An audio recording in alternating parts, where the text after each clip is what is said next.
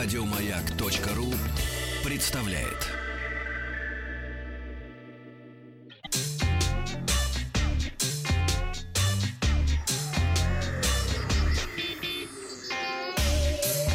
Страна транзистория. Доброе утро. Доброе утро. Махарадзе, новости высоких технологий. И сегодня в выпуске.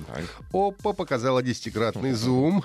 эйч пи представил монитор для хардкорных геймеров. Китайский университет запустил ракету, а шведские металлисты сняли клип при помощи игровых технологий. Норм.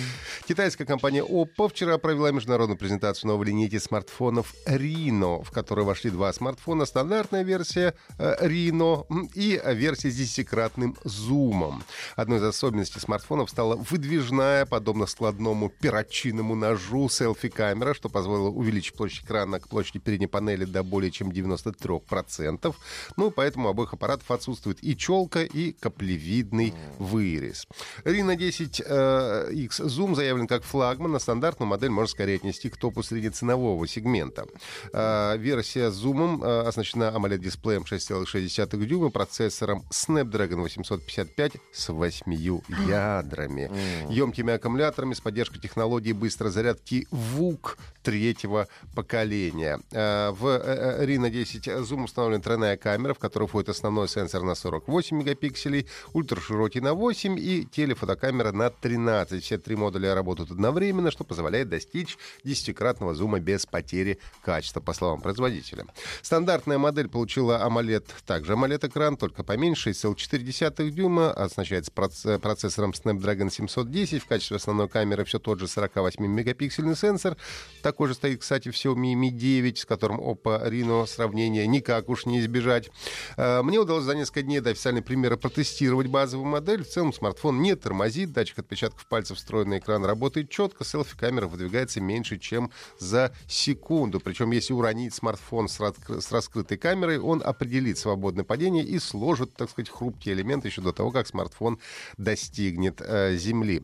Oppo Reno выйдет десятого мая в Европе по цене четыреста девяносто девять евро. Также в, марте, э, в мае стартуют продажи Reno пять джи за восемьсот девяносто девять. Ну а модель с десятикратным зумом можно будет приобрести в начале июня за семьсот девяносто девять евро. Компания эйч пи вчера э, сообщила э, о выходе на российский рынок крупноформатного игрового монитора OMEN X Emperium шестьдесят пять. Монитор представляет собой панель би эф джи ди, не Big Fatting Gun, а Big Format ну, Gaming Display, ко- который, э, который оптимизирован специально для игр и оснащена дисплеем диагональю шестьдесят пять дюймов с разрешением четыре ка эйч ди ар. Э, ну, понятно, что такой монитор не может быть дешевым. Есть поддержка технологии NVIDIA G-Sync эйч ди ар с максимальной частотой обновления экрана сто сорок четыре герца, которая синхронизирует частоту обновления экрана с параметрами графического адаптера NVIDIA, что гарантирует четкий и плавный геймплей без подладивания и задержек. OMEN X Emperium шестьдесят пять оборудован аудиосистемой мощностью сто двадцать ватт, которая обеспечивает глубокий звук и, как говорит производитель, устраняет потребность в отдельном сабвуфере. Но также в монитор интегрирована приставка NVIDIA Shield ти ви, которая позволяет смотреть различный э, контент, в том числе и в четыре ка, и, и, и играть в различные игры. OMEN X Emperium шестьдесят пять доступен в продаже в Российской Федерации в двух комплектациях с саундбаром по стоимости триста сорок тысяч рублей и без саундбара по цене всего лишь триста тысяч рублей.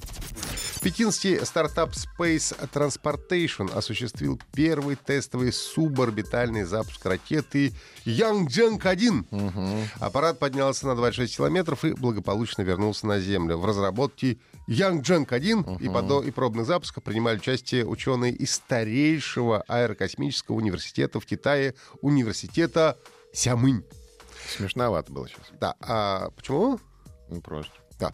Аппарат э, Yangjiang один представляет собой смесь авиационных и космических разработок. Размах крыльев ракеты составляет два с половиной метра, высота восемь целых семь десятых метра, вес ракеты три тысячи семьсот килограммов, максимальная скорость четыре тысячи триста километров в час. Тестовый запуск был призван проверить аэродинамические свойства аппарата. К сожалению, небольшой размах крыльев не позволяет приземлять аппарат на аэродром, как это делают самолеты.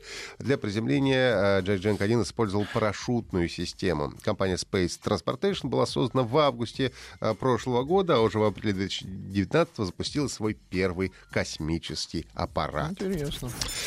Компания Wargaming объявила о выпуске нового совместного клипа шведской heavy power metal группой Sabaton о морских боях с использованием технологий игры World of Warships. Sabaton записала трек, в котором рассказывается история немецкого линкора Bismarck. В клипе группа отправляется к месту, где британские корабли затопили Bismarck в мае тысяча девятьсот сорок первого года. В клипе использовалась точная три дэ модель корабля, воссоздано сражение кораблей, показаны маневры, из каких оружий стреляли и какие конкретно повреждения получил Bismarck. Ну а также в игре World of Warships вышло обновление ноль восемь три, которое представило ранний доступ к ветке советских линкоров. Игроки могут принять участие в ежедневном соревновании «Победа». Приняв одну из сторон честь или слава, при победе над противником пользователь получает жетоны, которые можно обменять на советский премиум-крейсер седьмого уровня «Лазо» и камуфляж «Победа». Ну или лутбокс, в котором может находиться один из четырех советских линкоров. Я напомню, что игра World of Warships — это условно бесплатная игра для персональных компьютеров. Если у вас есть вопросы о высоких технологиях, компьютерах, смартфонах, программах или играх, то задавайте на наш WhatsApp и Viber плюс семь девятьсот шестьдесят семь сто три пятьдесят пять тридцать три в нашей группе ВКонтакте или мне личным сообщением. Ну и подписывайтесь на подкаст «Транзистория» на сайте Маяка и в iTunes.